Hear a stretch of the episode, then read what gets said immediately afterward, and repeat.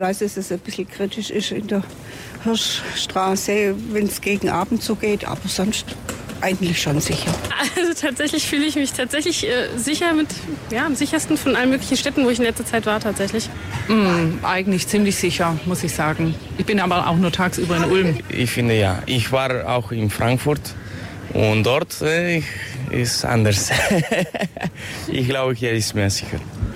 Gar nicht. Ich wurde vor, also das war voriges Jahr, wurde ich hier an den Sedelhöfen von circa 30 Jugendlichen überfallen. Also mit Messerstecherei. Äh, war auch Polizei, war hier, es war auch ein großer Bericht da. Und äh, ich fühle mich ja gar nicht sicher. Sehr sicher. Ich mich auch. Radio? Heute wurde die Kriminalstatistik der Polizei Ulm veröffentlicht.